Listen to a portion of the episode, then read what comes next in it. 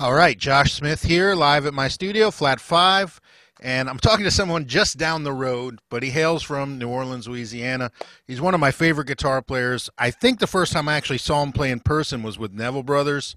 I was probably pretty young. Um, uh, he plays with all sorts of guys. Um, Dr. John, he played with Willie Nelson. He toured with the Neville Brothers. Plays with Hall and Oates. You've probably seen him on TV from live from Daryl's house. He's just a great, great guitar player. Has a killer solo record you need to listen to. And I just love the way he plays. And it's kind of one of those anomalies where I've had friends in common with this guy and been listening to him play most of my life, and we never actually met or played. So hoping to rectify that. But everybody, please welcome Shane Theriot. Hey, Josh, what's up, man? Uh, hey, man. Well, you saw me play with the Neville Brothers when you were really young, so you dated me. yeah, when was it was that? probably on uh, one of those BB King tours. Do you remember? oh yeah, yeah. We did. Uh, I uh, I think two of those we did with BB. Yeah. Yeah. And yes, man, that that's definitely I, where I saw you first. Yeah. Yeah, man. Wow, that was fun. Yeah, we were on the road with BB, and um, I forget. Oh, one year it was BB and Storyville and uh, shit, I don't remember, but yeah, we like three months. I got to hear BB play every night. It's killer. Yeah. Yeah, I, I can relate a little bit to that that feeling. I, I opened up for him a couple years in a row every time he would come to Florida for a run, and I was really young. And man, it was such like an inspirational. I learned so much in those weeks. You know, it was like just magical stuff. Yeah. Yeah, absolutely. What a legend, man. Nice. Yeah, man. Well, dude, thank you for for being here and doing this. Also, did I pronounce your name correctly? Because being a Smith, I never have to worry about it. So I always want to make sure I got it right. I missed it. Did you say Terrio, right? Yeah, it's Terrio. I've heard, you know, I was joking with with uh, somebody yesterday. They were, they were like, Shane, there. Did I pronounce that right? There, you know, it's always Terrio, but uh, it's Theriot. Yeah, it's all it's, right. Uh, good, I got it right. Cajun French from way back, provincial French. You know, the the um, the H is silent. But people, I mean, if I had a, a dime for a quarter for every time somebody's like, "Man, the riot! Wow, you should do something with that. Either that yeah, or you do something. Shane, come back, Shane. You're the first. Yeah. You every time do you probably say, "Yeah, you're the first guy that thought of that. That's amazing. I, am going to write that down." Yeah, yeah right. yeah. Oh man. Well, I've been starting all these by asking everybody a little bit about how the guitar ended up in their hands the first time. I'm really interested in that because I don't come from a, a musical family. Uh, it was really a random thing. My dad bought this guitar, I guess, because maybe he wanted a musician in the family, and it just ended up in my hands. I didn't have anybody around me playing. How did it work for you? How did the guitar end up in your hands first? Uh, it was well, it was a combination of two things, sort of at the same time. I um, I kind of grew up in the, you know, was playing and before I was playing, let's see, early 80s, I guess it would have been. I saw a movie about the Beatles. I mean, the Beatles were already sort of old. I mean, my mom had Beatles records, you know, but so it was unusual for a 10 year old to be into the Beatles, I guess, at that point. But uh, I was, it really inspired me to want to play guitar. So I remember telling my parents, I want a guitar for Christmas. And around that same time, um, one of my best friends that I grew up with, uh, he was in a band and he played um, drums.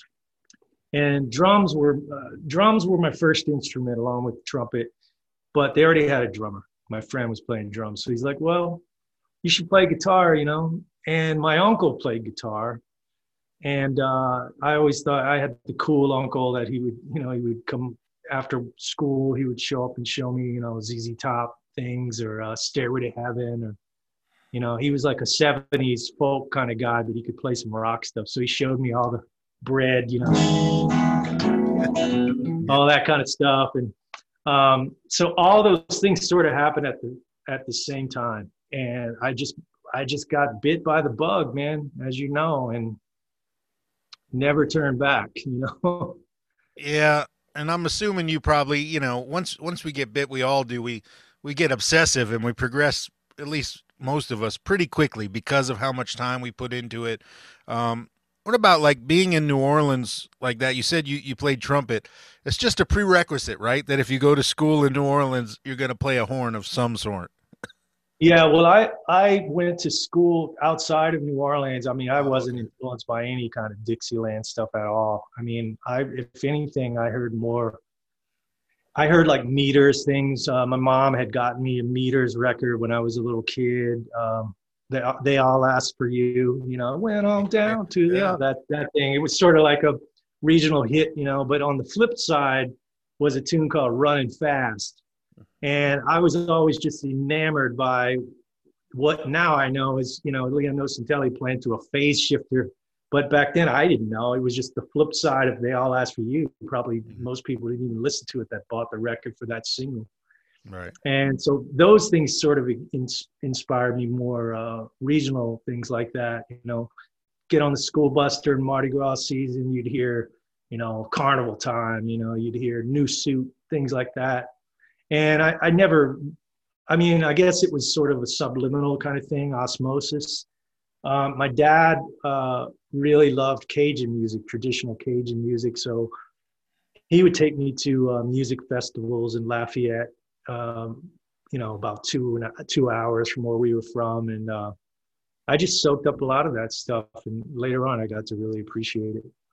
So but you know i, I don't know. It's a long-winded uh, response but I guess what you were saying is, yeah, it's trumpet is sort of a, it is a horn town, New Orleans, you know, but it, I think it's not as much of a guitar town as drums, drum, drumming, horns, and maybe keyboard playing, you know. Yeah, yeah. And did you did you take? I mean, I'm assuming you had some music in school, probably. Did you take any guitar lessons from anybody, or was it all kind of on nope. your own? At first, it was just my uncle, and he showed me, you know, uh, the the chords and bar chords, and he was very patient. Come over after school, show me a lot of stuff, and then I start to, like he said, you progress quickly. And then when I was around 15, uh, my um, a friend of mine was taking lessons from the local hot shot, excuse, excuse me, guy, and he showed him how to.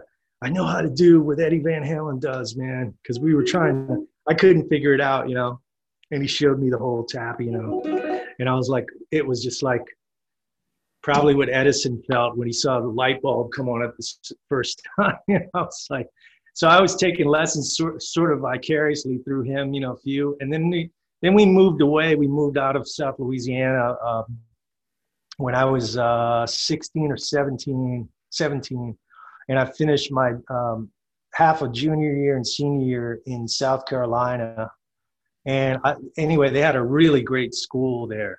So I uh, I got into the jazz band program there. I took a few private uh, classical lessons. I was playing with the college jazz band. So that's where my lesson kind of thing came in. I never really took private lessons uh, per hmm. se. I didn't have like one teacher um, until I got to GIT. You know, I had a teacher there, but yeah, sure. So okay, so you moved to South Carolina then for high school. Were were you? Uh, I mean, sound like you had a band with friends in in Louisiana. Same thing in in South Carolina. Did, yep. you have guys your age that you were yep. playing with and having fun with? right away, like I got into the like the great, you know, the best band. Uh, and it was really cool. It was a, it was a good way for me. It, you know, guitar has always been one of those things. Like I, you know, I never was really great in sports. I never had much interest in it. I ran track for a minute, but um, music was all always a bonding thing for me. So it was always easy to make friends that way. So moving to a completely different school, a different culture, completely different, and you're like 17 years old or whatever it was, 16. The guitar was like it. It just instantly helped me, you know, just fit in. You know, yeah. it was. Uh, so yeah, I was lucky to have that, and I did meet some great guys and play a lot of great music there. Yeah. Mm-hmm. Do, do you remember uh, any time what your first paying gig was around those times? Oh, I remember my first paying gig. I was 11 years old, and we played a gig called the Sauce Piquante Festival in Raceland, Louisiana, and it was a church festival. I mean, but in South Louisiana, church, it's not like you know, it's pretty wild they were pretty crazy festivals. I, I think they stopped having that festival because of gambling or something. But sauce piquant in French, and it literally just translates to spicy sauce, and it's a it's a Cajun dish they make with red gravy, you know. But there was a, a school festival every year for, and it was school church festival, and they'd raise money, and we played. And uh, yeah, I was I was 11, about to turn 12, and that was my first paying gig. But you know, Wow. Nice. it was uh, so. It, it Yeah, goes back a ways, Josh. Well, and that, know? but it hooks you. That hooks you so fast. It's like when, it, not only when you learn, start learning and growing and playing with other people, but then when you get paid, even if it's twenty bucks, and someone shoves it in your pocket at the end of a, you know, a gig, it's like, I, I'll do this for the rest of my life. Like that's it. I'm, I'm, I'm sold. You know, that oh, feeling. oh yeah, yeah, yeah, yeah. I mean, I remember going home with seventy-five dollars, you know, and being like 13, 14. I'm like, why am I going to cut grass like, you know, Billy down the street? I mean, in, this hot sun, why would I do that? I'll just play, you know, three sets. At 13, I played every Friday and Saturday, 75 bucks each day, four sets each day. And that's how I bought my first Strat, my first Fender Re- Pro Reverb. Like, I would just shove it in an envelope and then go buy a guitar, you know? Like, yeah, Yeah, yeah. Yeah. Amazing. Man, so, so, okay, so when you're getting ready to finish high school, I'm assuming by this time your parents know you're a lost cause. Like, this is what you're going to do with your life. And that's, that's, that's all Mhm. there is to it. So how do you end up deciding to go to, to GIT and not just get right out, you know, playing gigs more or, you know, how does it, what's the decision process there? I had a, I, like I mentioned before, I was playing in this college band, uh, the jazz band. So after high school, I would go to the college band and play with them. And so I knew one of the professors there. And I took a couple classical lessons from another professor there. So they kind of hooked me up with a scholarship. And, uh, but, you know, I didn't want to live there. I didn't want to stay. I had no intention. I, I mean, I, I knew right away. I was like, well, I'm going to go to Hollywood, you know. And uh, so I just I saved my money and I and I just went. I remember that. I remember my mom and dad being like, "What? You're to turn down this this college scholarship?" And I thought, yeah, I can always do it, but I want to go to I want to go. And I remember the feeling of just it was just an empowering feeling of this is what I need to do. You know, my thing has always been, man, if I want to learn something, I want to learn from guys that are like doing it. You know what I mean? Like, I don't want to learn, and it's not a slam on anybody, but like, I don't want to learn from somebody that learned from a book from somebody else teaching or like, yeah, yeah. he's, you know, I want to, I want to go to LA and like study with, you know, at the time, my um, Scott Henderson was a huge influence, you know, and I later got to know him well, and and he was at the school, and you know, other people like on his level, like these guys are out in the trenches. That's Yeah. what I wanted to do. So that's why I made that decision. It was one of the best years of my life, really. At that time, it was just, it was, it was such a great time to be a guitar player. I mean, guitar was a popular instrument. The school was really happening, and uh, meeting people from all over the world that uh, you know were on your level or even above or whatever. It was just, yeah. wow, what a great time. You know, What year was that? that was about 90 or 91 I'm losing track now something like that Yeah. so guitar was, you know, ruling the roost at that time. You had, absolutely you know, shrapnel and guitar for the practicing musician, and everything was guitar, guitar, guitar. Yeah. Yep. Yeah. I mean, also, people don't realize GIT then was not like as fancy and nice as MI is now. It was like Hollywood was still kind of rough, and you know, GIT especially. But man, the teachers were crazy. Like, did you did you have any Joe Diorio time or anything like that back then? I well, I didn't have a great experience with Joe Diorio, and uh, I think he was like in a bad mood one day or something. And I asked him some. I, I showed up with this uh, chord diagram that that Scott Henderson had given me, and I, it was just like all these, you know, minor seven kind of variations or whatever. Uh, And and I asked Joe Diorio. I was first of all, I was so intimidated, and I asked him, um, you know, could you give me some voicings or whatever? And and he goes, let me see the paper. And then he looked at the paper Scott had given me because there were some blank spaces on it that, that I, he was going to write in. And he goes, Where did you get these voicings? And I said, Oh, Scott gave them to me. And he goes, Those are my voices.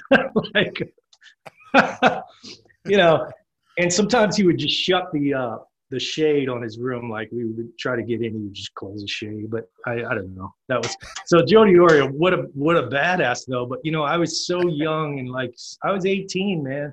I was so just scared, you know. Um, Joe Diorio. I don't. I, so those are my Joe Diorio stories. Right. I have a good Howard Roberts story though. Um, oh, really? Howard Roberts, as you know, Josh probably, but maybe your listeners don't. He was he was like one of the you know uh, LA elite session guys. I, I, oh, I believe he played. Uh, you know, yeah. amongst other things, he he did. He was one of the cats, but he was also just a brilliant burning jazz player. I mean, check out some of his older records. Howard Roberts is a funky guitar player and all that stuff. Just amazing chops for back then, man, late 50s, early 60s. And so, anyway, Howard had this book. Uh, well, no, let me think, think of this other story. They would announce that Howard Roberts was going to come to the school and do a seminar. Howard Roberts today, Thursday, you know, because he didn't live in LA anymore. So mm-hmm. everybody would line up. All the all the the really hip cats would line up to see him. Never show up. It happened like three times. It was like, you know, no, no, he never showed up. So after, so like the fourth time, like a few months later, said Howard Roberts will be here today, room 110, you know, seminar, blah blah blah. And it's like four guys are there now because you know he's already cried wolf so many times, like right. But he showed up, and he showed up. He had the sunglasses, the little hat sideways with his case, hard shell case. And I remember um, he just said, uh, "What do you guys want to do today?" Blah, blah, blah. And he's like okay, I'm going to teach you what some guys learn in three years of, of regular college. I'm going to show you how to reharmonize a tune by writing backwards, starting from the melody note, the last note, working your way back up using strong root resolutions, you know, fourths and fifths. And, and he did the, he made this little kind of mock slide rule on the chalkboard and he showed us strong root resolutions, you know, three or four things like a fifth, fourth, whatever. Mm-hmm. And then we took a, a, jazz standard and he showed it like, say, the last note was a C. Uh, we just wrote backwards and we used the root movements and then we filled in the harmony after and it sounded like you were some genius, you know? And he showed us this in like two hours. He was an yeah. amazing educator, man. That's cool. So um, I wish I could have got to spend more time with him, you know, but um, that's what I mean. That school was just at that time, I'm sure it still is. I mean, I still keep in touch with a lot of the teachers there. Yeah. It was a it was a it was a game changer, man, for me. You know. That's so cool, man. I was just watching Howard Roberts literally yesterday at the the the Aria Pro era when he had that Aria Pro guitar with his name on the 12th fret after the Gibson stuff or maybe it was before the Fusion Gibson but between the the you know the the the, the big hole Gibson with the pickup and then before the fusion, I think he played the Aria Pro for a while. It was, but he, yeah, was I remember that. Yeah, video. I have a I have a '70s, early '70s uh, Gibson Howard Roberts with the oval. Yeah. And one one floating pickup, you know, and I, I was playing it one day, and uh, Dr. John saw me playing. He's like, "Where you get that guitar? That's a that's a Howard Roberts." I said, Mac, you you know Howard Roberts? I used to work with Howard all the time, and he, and he did. They were on Wrecking Crew sessions together. Yeah, yeah, that's cool. Yeah, so it's a it's an interesting guitar too. Like it, nothing sounds like that guitar. No, that's true. Yeah, yeah really weird. So I'm assuming when you're out here, did you do any any gigging when you were out here at GIT?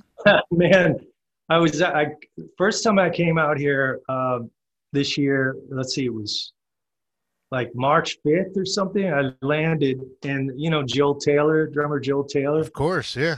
He calls me and he says, uh, Hey man, are you in town? I said, Dude, I just, like, literally just landed, picked up my suitcase. And he said, Yeah, um, I think Scott Scott Henderson bailed on me on this gig, you know, this little jam thing he does in Patsy. He goes, Can you come do the gig tomorrow night? I said, Sure. So that was fun. Did that. Went to Baked Potato uh, with this drummer to hear this killer band back in March, and the next day everything shut down. Yeah. So that's how it's been. But uh, yeah. you know, it's uh, and I've been in and out a few times, but it's kind of a ghost town around here, which is it's kind of cool because everybody is in town. You know. everybody is in town and nobody wants to come over. yeah, I mean, we could be anywhere, man, doing this. We could be know? anywhere, dude. So when when you finished GIT, what was the plan there that you had in mind? Was it stay out here and start working as a guitar player? Was it move back to South Carolina or Louisiana? What was the next move?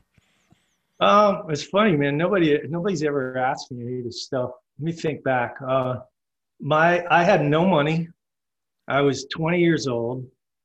I had a girlfriend I just broke up with that, you know, put me in a terrible frame of mind out here. I remember that. So I kind of wanted to get out of here, actually. And there was another teacher at the school that had opened up a sister school. Uh, it was GIT Atlanta, later became Atlanta Institute of Music. And Scott Henderson got me a gig. He recommended me for a gig. So I, I got the teaching gig.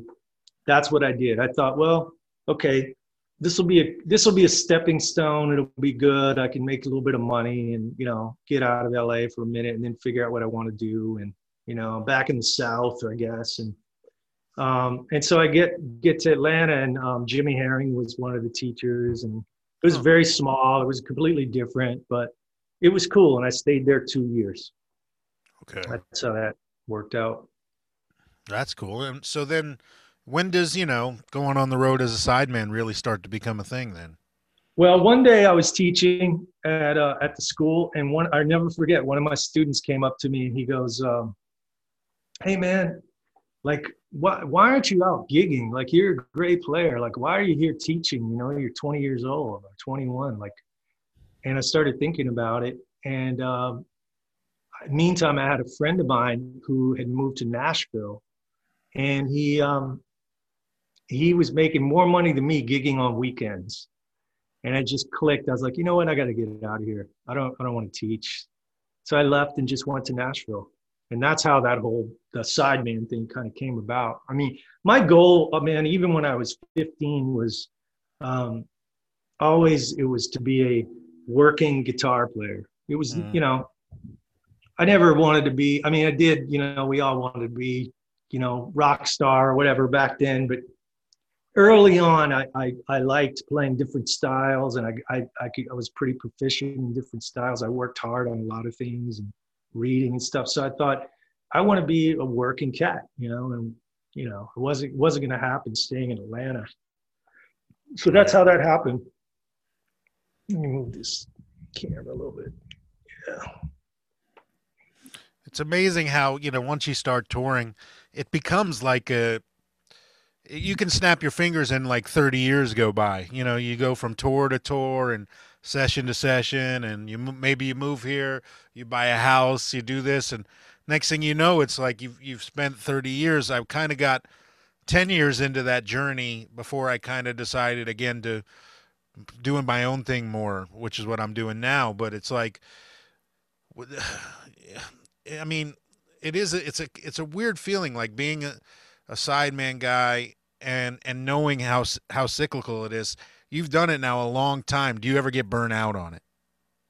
Yeah, I mean, I I've you know, I mean, it's such an overused word nowadays. Like, but you know, I consider myself blessed first of all to sure. um, to have had great gigs. Like, I haven't had to do a lot of shitty gigs. I mean, I've done them, but not touring. I've never never done any crappy touring gigs because I won't do it, and I'd rather just not do it.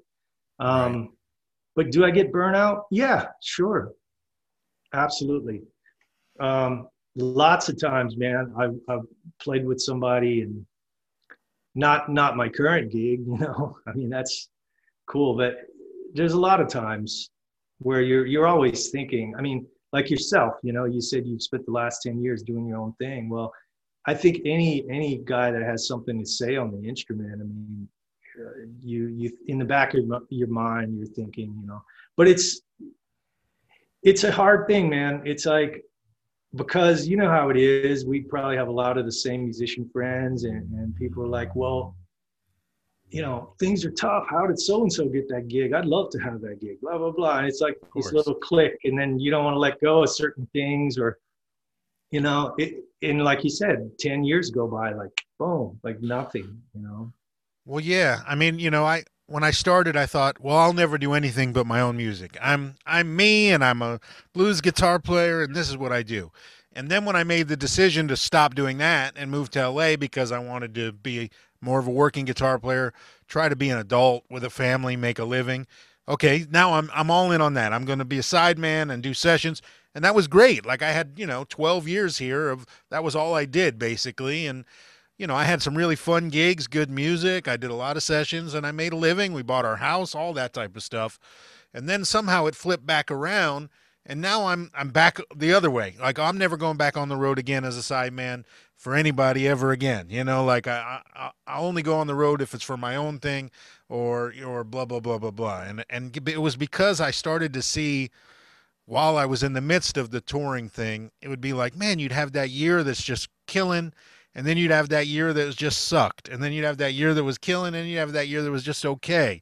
And it was like it was so up and down while still being incredibly rewarding and fun and you're playing music for a living. I'm not complaining about it but it was like man i, I did feel like 40 years could go by and then i'll definitely have lost any chance of doing my own thing and where will i be at the end of that 40 years besides i don't know i don't know if i would have liked where i ended up basically yeah well, there's one gig I won't mention, but it's a pretty big singer that I had. I had this jam band for a while called the Grease Factor, which was named after my um, second solo record.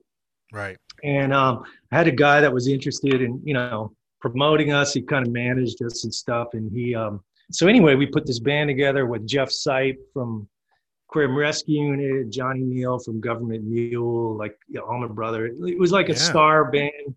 And it was right when the jam band thing was happening like maybe 12 years ago 15 years ago. And you know we would go we would go in a van and come back with not a lot of money. And it was great man. It was one of the best musical things i ever did. And i remember jeff sipe got a call from the black Crowes and he turned down the gig to keep doing this and we were making no money man and he had yeah. two kids at the time he was so into it and Johnny Neel turned down a Brian Setzer record, master scale, one one time to go do this little run we were doing. And I get a call, you know, the next spring, and this singer's offering me full retainer, like, you know, great gig. And I thought, yeah, I'm gonna take it. so I, it wasn't just me. There were other things happening at the time, but that was kind of the nail in the coffin. And my, I remember my wife was pissed he's like, why are you doing this? Like, why don't you do your own thing? Like, you just you keep doing it. I go, I know. I just I take these gigs, man, and uh, but uh, I've been lucky. It's interesting that your wife was your wife was pushing you the other way. I, I, that's really cool. No, she's always been really supportive, and and um, you know, I've I'm lucky that way. But um, I've been lucky. Mine's the same way. I mean, the last few years I mean, the last really seven years, I've done nothing really but my own thing. But I still get I do sessions plenty, but I, I get called for tours. And a year or so ago, I got called for one that Landau put my name in the hat for, and it was a, a international artist and it was all overseas touring. But it was like a year of retainer and really really good pay, you know, to tour basically Italy and Europe for the year. And my wife was the first one to say, You can't do it. You'll have to cancel all the dates you already have planned for yourself and this record that you got to produce this year. And I don't think you should do it. It's not worth it, even though it was a lot of money. So, yeah, I get it. Yeah, well, I think you're smart. I, I you know, I wish I would have started doing my own thing a lot sooner. I mean, um, it's just this year. I mean, I've always sang, I've never recorded, like put stuff out publicly, but I just sang a, a song this morning for this producer. I mean, I now it's like this is the first year I've had time. That's a lame excuse because I have had time before, but it's hard. I'll tell you one thing that people probably don't realize. Like even you know touring with John and Daryl, Daryl Hall, John Oates. I mean, it's cush. Like maybe even McCartney might be a little cushier, but it's mm. the travel. They really take care of you. Everything is you know, it's awesome. I mean, you couldn't ask for a better condition. Yeah. The hotel's a killer. You don't play more than one show a day. Uh, you know, it's every other day, sometimes every two days. So it's not a grinding pace, is my point. And I get out on the road for you know three week run. I bring my laptop and my interface and my lyrics or this or whatever you're going to do. Or I have a podcast, or I try to work on that. thing is, man, you get out there, it's a different mindset, as you know. You, it's hard to be productive, even though you you have the time. It's not quality time. Like you don't focus. I don't anyway, and I've talked to other people that are the same. I, I don't get a lot done when I'm on the road.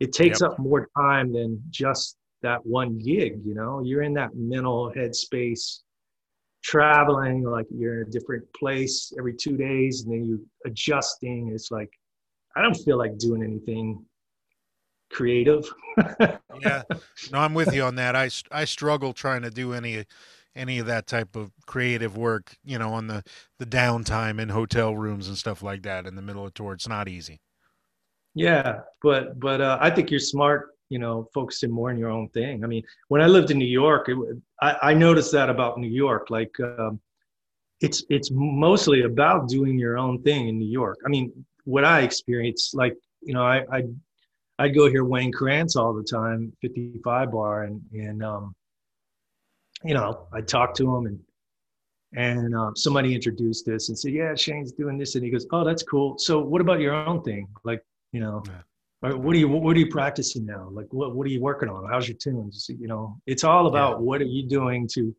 your stuff you know? And yeah. that's one of the things i really loved about that that environment there but i think that's the only way as an artist like you're an artist i'm an artist you know not everybody is i think some people are completely satisfied being joe sideman oh, uh, yeah. but yeah it's uh you have to scratch that itch you know Absolutely. Or at least be content with the fact that you're not. You know what I mean? Yeah. yeah. Well, I'm totally happy playing with with uh, Hall and Oates or with you know uh, any other people I'd play with. There's a reason I do it because I really enjoy it and it's good yeah. music. I mean, if I had to play on on session things that I didn't like every day, you know, I have friends in Nashville that do that and they make a lot of money, but man, yeah, it's such a grind, you know, like I I used to do a lot of that stuff, and after a year of it, it's like I couldn't play anymore. It's weird. Yeah, I, I could only think in like eight bar phrases. There's nothing. It's hard to to to turn that thing off and then go be. You know, it's it's different, man. You lose like I think you lose a, a little bit of fire doing oh, that you lose a lot of fire. I mean, I'm losing fire just during this pandemic, and I'm playing more guitar than I ever have probably in life since I was a kid, at least. But uh, it's not the same. You know what I mean? It's not the same kind of playing. Yeah. There's yeah. no purpose behind it other than, you know, shedding and bettering myself. That's it. There's no like, yeah. So the fire just, just, what's the point? I'm not going to stand up and play with dynamics in my living room or out here in the studio by myself, yeah. you know? Yeah. I feel like this whole interview is taking a dark turn. I hope your listeners aren't.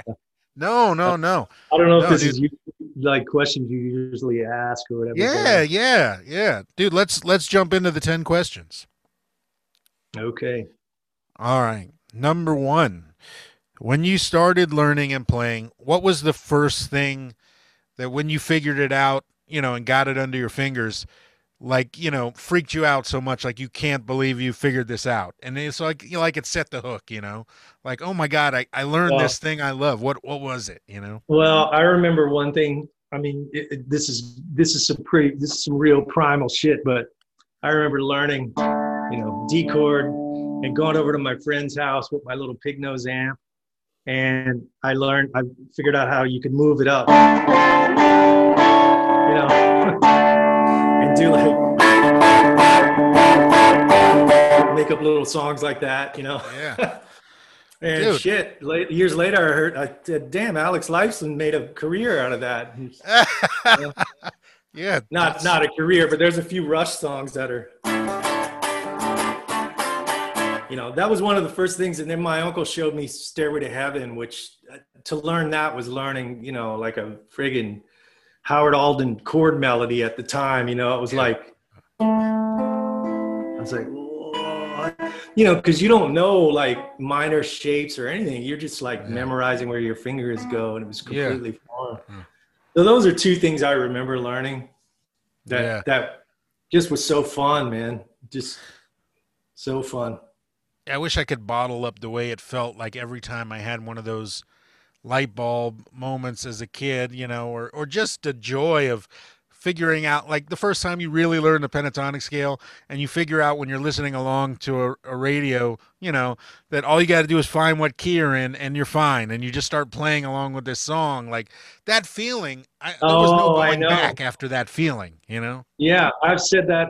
I've said that too. I said I wish I could go back to that time. You know, when you get home from school and sit on the edge of your bed and like couldn't wait to plug up and start playing. You know, it was just it was fun, man. It's yep that's that's what I mean. It it hooks you for life once you get hooked.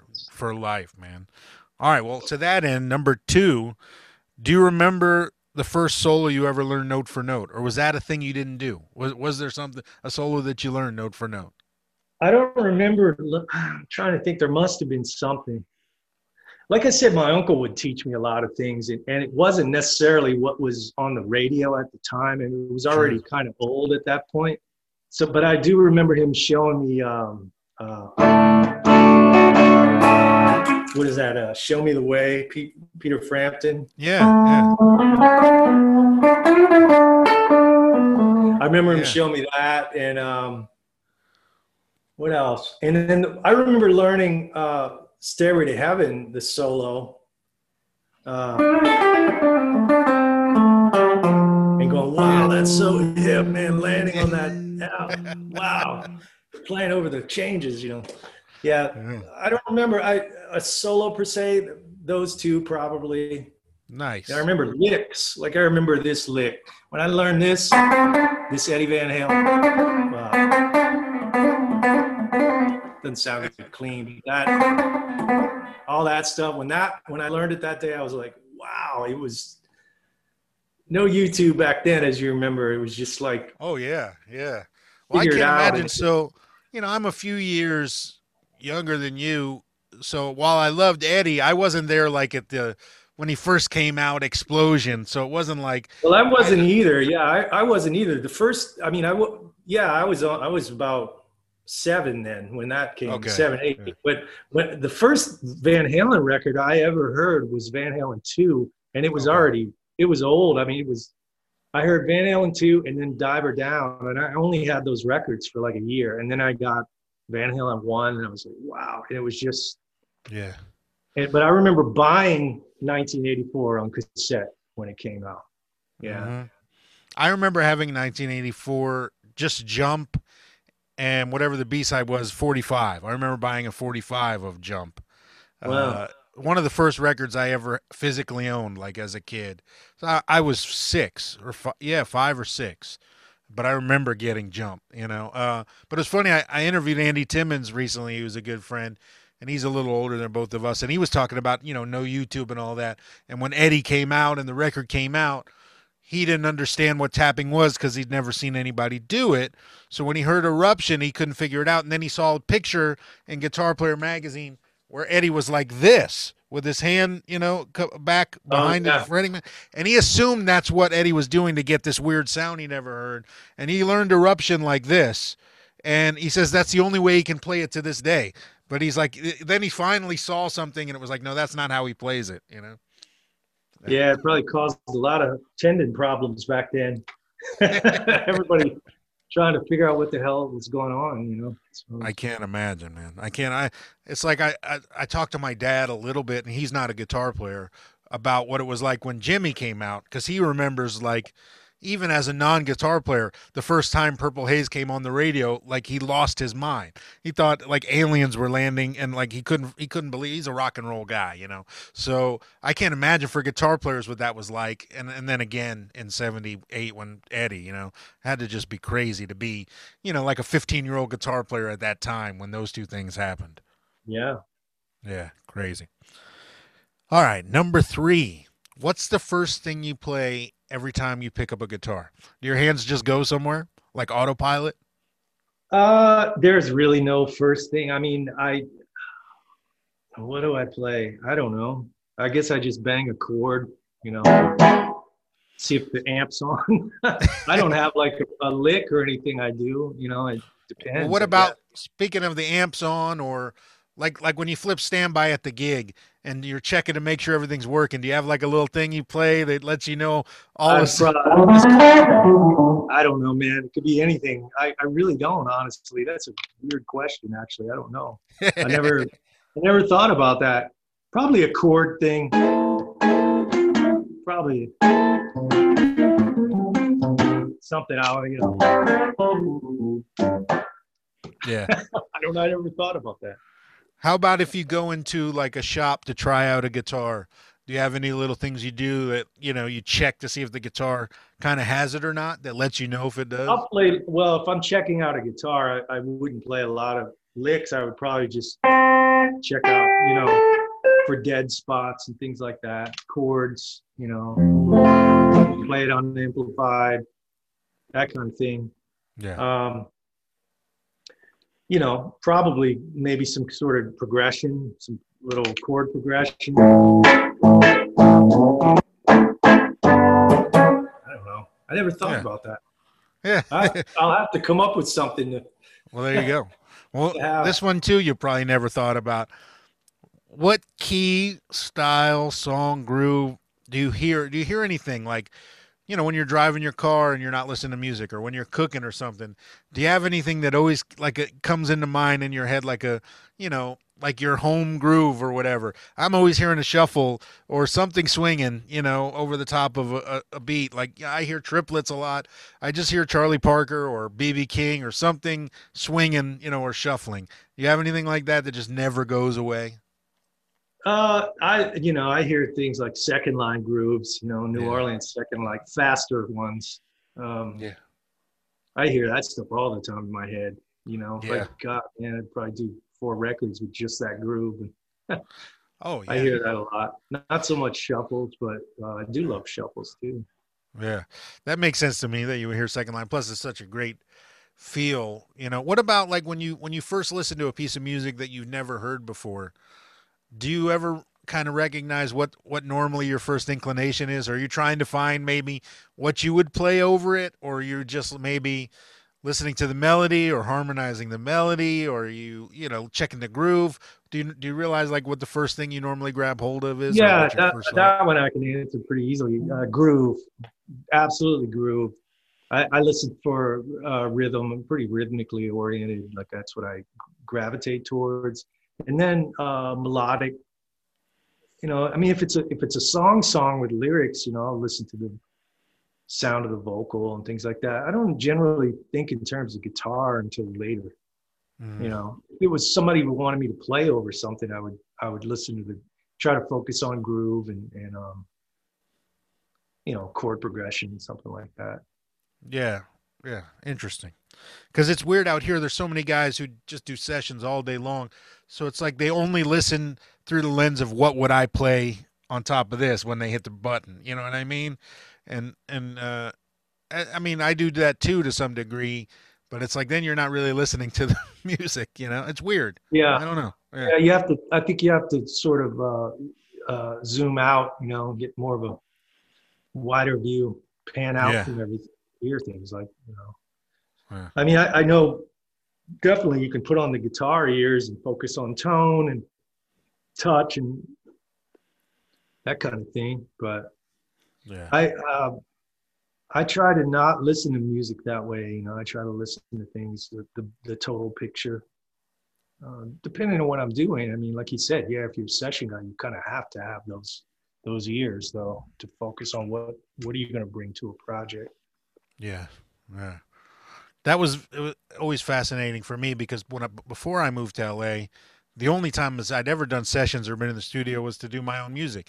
So then when I started getting called out on sessions here, I really had no idea what the job even entailed, you know? So it was like it took me a while to even figure out how to start creating parts on other people's music and making Yeah. people happy. It's it's a weird job. Yeah. Yeah. Yeah. Definitely. Cool, man. Uh, number five. When did you feel like maybe you started to find what your voice might be on the guitar? Was there a moment you remember, like, you know, something clicking, and you felt like, oh, I should do more of this. This sounds more like like me, maybe. Probably the first recording I did, uh, which was um, you were talking about Mark Varney. Is it Mike? No, Mike Varney. Mark was his brother, and he had that label Legato Records, and he had a um, he had the CD sampler that would come out with all the local hot shop guys at the time. It would have been like mid '90s, and I did a song. He asked me to contribute a song from one, and when you know I went in the studio, like you said, it was uh, it wasn't the first time I'd been in the studio, but doing my own music, it was uh, it was really fun. And I remember just listening to it over and over, going, "Wow, that's actually my tune my melody." And and it that's when I started to think maybe I, you know, I had these little licks that had kind of intentionally put in that didn't sound like anybody else, or at least I thought so at the time. But uh, that that was probably the first time. Yeah, and and were you always kind of consciously aware of those things when they were happening, like making choices, like to go further down? Oh, I'm going to go that way because that does that sounds more like me, you know. Absolutely, absolutely. Yeah. The problem I had was, uh, you know, I lived in Nashville for a long time, and I was I was doing sessions there and um, doing what we talked about earlier in the in this uh, in your interview, and um, you can't have those kind of things. You have to play sort of parts, you know, and or or at least you know you can have your identity, but it's got to go between here and here. And yeah. so you, yeah, I had to learn how to shut off certain things, and then then you, I'd work on things, and that that sort of stifled me, I think. Um, so yeah, I, w- I would, I, I definitely would make decisions like, well, that sounds like a cliche kind of thing. I don't want to do that. I would force myself to literally play outside of the box. You know, I spent yeah. a lot of time doing that. Like, uh, if I have to play a stock sounding blues solo in a session, I can do it, but it's not really. Spent so much time trying to unlearn that stuff. You know? yeah, I understand what you're saying, man. It's it's like know, that makes sense, but it's uh, it I mean, totally makes sense. Have to, they have to vo- focus on on uh, what makes them uh, unique and go with that. And it doesn't. You don't have to have a lot of chops. You know, I mean, Nope. Uh, I think Eddie Van Halen had one of my favorite quotes. He was like, "I'd rather, I'd rather bomb with my own stuff than make it with somebody else's." You know, and uh, and that was uh, that that's that's why he became Eddie Van Halen because he wasn't trying to play like anybody else. You know, yeah. all the people that we like, they were just they just did their thing. Yep. So, yep, hundred percent. Uh, all right, number six. What do you consider uh, a big weakness on the guitar? What What do you think is your biggest guitar weakness? Oh man, probably my right hand picking. I used really? to have a really great. I still, it's okay. I mean, it's still I can. It's pretty fast, but I think I botch a lot of notes sometimes, and I would say that would probably be my weakness. Um, hmm yeah, probably right hand. I mean, I see like guys now on Instagram, and you know, every note is like just crazy precise, and and I go, oh, I want to do that. I used to be able to, you know, I can't. It's not clean like it used to be because I just didn't do it for years and years. And it's my my technique is such a hybrid of all. It's a mutt of all this stuff. So I always consider my right hand as um, but it's not really my style. You know, when I, it sounds contrived when I play a lot of fast stuff with just my right hand. But I hear guys like, you know, you or uh, I don't know, Joe Bonamassa or Eric Johnson kind of licks, and I want to do that, and I practice it and I can get it. But if I use it, it sounds dumb. Interesting. You know? So I consider it a weakness. I don't know. Well, it's it's weird because for me, I I I hybrid pick it all. I can't do it like the way Joe does it, you know, or or Eric Gales or or Eric Johnson. When I sit down with those guys and they play alternate pick that stuff, it's like, nope, I can't do that. Not yeah. Happening. Yeah. Uh, crazy. Interesting, man. All right. What who who would you say is a big influence on your guitar playing that maybe people would be surprised to hear? Uh let me think about that. There's a lot of people man. Um, I mean, I love Ry Cooder. I don't know if anybody'd be surprised by that. Um, let me think. Let me think. Let me think. Um, besides the obvious people, I don't know. it's not necessarily guitar players, you know. Yeah, maybe a non-guitar player. Yeah. Yeah, well, I mean, man, you know, just I, there's a lot of guys, but like I learned so much from playing with great drummers that they, they were as influential to me, like Zigaboo Modeliste or um, uh, Art Neville. You know, being in the Neville's that at that point when I was in my early mid twenties, I mean, and hearing space, the way Art used to use space, and he taught me a lot about space, and he used to he used to have this thing he would tell me he was you know we'd listen to a tune and art would you know he'd always go man that's cold blooded bro. It's like this. It's like a washing machine you know? That was his analogy and, and i would say what do you mean art? Washing machine? He's like, yeah it's it's like this man. It's got this thing. And that was really a big deal when i play pocket and rhythm now because what he meant was it's when the washing machine's agitating it's in between the, the notes. Like that's what makes it funky and that's what gives things groove and it's tension and release and so um, cats like that were as influential if not more than guitar players to me man i mean Yeah. Yeah. i had the obvious you know i mean eddie van halen steve vai i loved wes montgomery was a big influence uh, ry cooder um, who else scott henderson did, i don't know if i mentioned him um, there's other people, but those were the big ones for me for a long time. Mike Stern, later Scofield. Um, those are a lot of. That's a lot of them right there. Yeah, yeah, a lot of a lot of good stuff there. But yeah, it's it, you're right. I mean, even just the guys you play with who don't play guitar, they have as big an impact on your playing as any guitar hero ever will. Like the great drummers, the great keyboard players, you know, and and the people there in your formative years too, when you're, you know, really cutting your teeth and learning to be a pro. They they make such an impact on where you'll end up down the line, without question. Right. Sure. Yeah. Oh man. All right, number 8. Would you rather have on a gig a great guitar and a shitty amp or vice versa? A great amp and a not so good guitar. Uh, oh man. God, these are these are crazy crazy questions here, Josh. Um, I think I'd probably rather have um, probably a, a not so great guitar and a, a decent amp. I'm with you. I could pro- probably have more experience with that. Actually, I could probably make pretty much anything work. Because at least if you have a you know shitty guitar, there's a chance you can make it sound kind of funky and good funky. But Yeah. amp is hard. I don't know. Amp for me is hard to pull off. I don't know. What's funny is we fly so often though and have to play bad amps as part of the thing. But and so you would think we'd be used to it, but still I'd always rather have the reverse. It's like the the gig is going to be so much better with a decent amp and whatever I plug into it than the other way around. Oh, so you're the same. You're in agreement. I'm with you 100%. Oh, Yeah. that's interesting. Yeah. It's been split about 50-50 between guys. A lot of it though are guys rely heavily on specific instruments to even do what they do as a player. So I understand that part of it, you know. Like a specific setup or guitar that lends itself to being able to, for them to do their thing, you know. But I yeah, I guess I've I've never been super picky with with uh, equipment or guitar. I mean, there's things I like for sure, and I, you know, but I've never really. I first of all, for years, I didn't even know much about any of that stuff, so I, I'm pretty easy to please when it comes to that. Wow.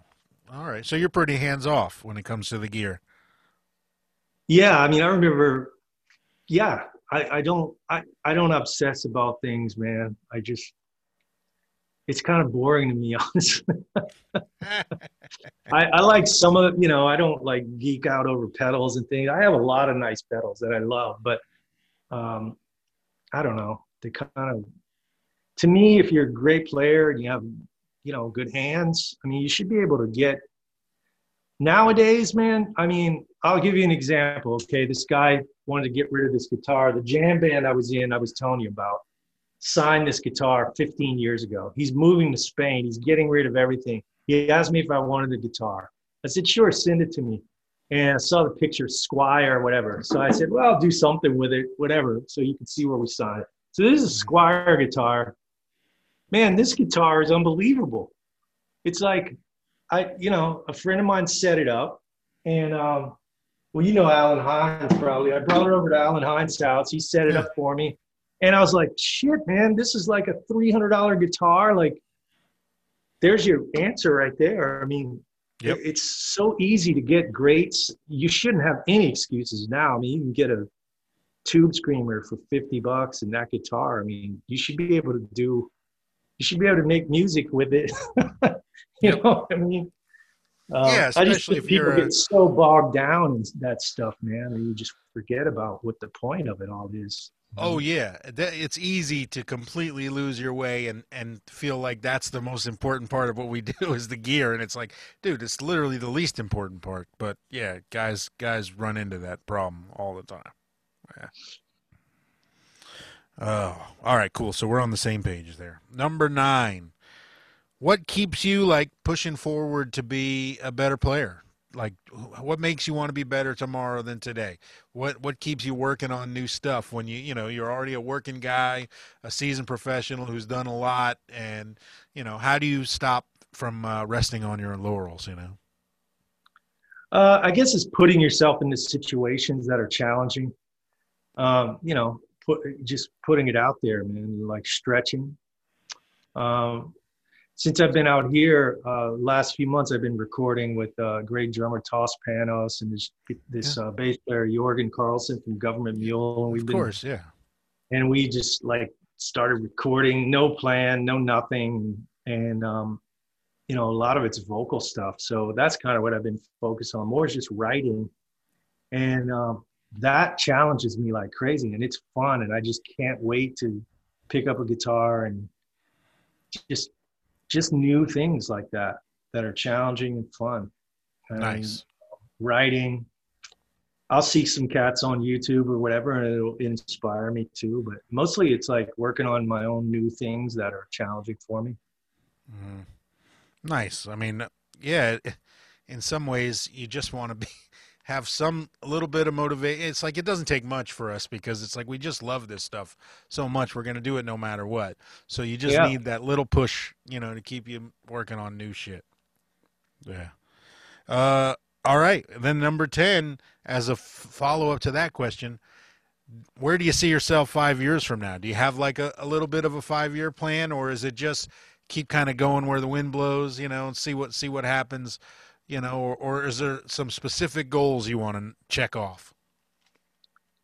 Uh, I don't really have a, uh, a five year plan, but I, I could I could foresee myself doing well. Who knows what what the world's going to be like in five years with touring, but uh, given the you know given the circumstances, but let's say things are back to normal. I don't know. I'd like to get more out there, do my own thing, and it's it's way more interesting to me at this point. Um, so focusing more on my own music excuse me, maybe producing a little more, but being Nice. selective about that. Yeah, yeah. Nice, man. Well, dude, thank you for uh, doing this. That's the end of the 10 questions. Uh, I'm going to put links to all things Shane in, in the body here. Shane has TrueFire courses, which you should buy. They're Yeah. rolling. And you should buy his, uh, yeah, you should send me your link. So I post your link in there, the 65% link. Oh, right. Yeah. Those, those guys are really nice. Yeah. I Yeah, love them, uh, man. TrueFire's been, a, especially during Right. this, during the, the work stoppage, TrueFire's been a godsend uh, for me. But uh, yeah. How many, how many courses have you done with them?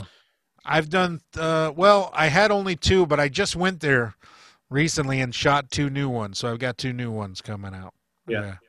It was weird flying, and uh, I've only flown a couple times during this pandemic for some work things, and it, it's been been weird. But, dude, thank you for uh, I actually for like doing this, man. it's the easiest time to fly, man. I just went to New York and it was just a breeze. There's like nobody on the plane. Yeah, I mean, I took a COVID test when I landed and it was like, it was easy. I don't know. I'm kind of Nice. spoiled. No traffic here in LA. Nobody in the airport. Oh yeah, the the traffic thing here. I mean, it's kind of getting back to normal now, you know. But for the for months here, it was just like a revelation. Like Yeah. never seen it like this ever. It was just great. Yeah, yeah, Yeah. Yeah. Dude. Thank, thank you for doing this, man. I, I greatly appreciate you taking the time out of your day. And um, for the rulers, we're going to come back maybe and do the turn two. But if you're not a ruler, please hit join or at least subscribe to the channel. It's greatly appreciated, and it will keep me making content. So, dude, thank you so much, man. yeah, you're welcome, Josh. Thanks for asking, man. You got it, man. All A lot of fun. We'll be back in a second. Thanks, dude.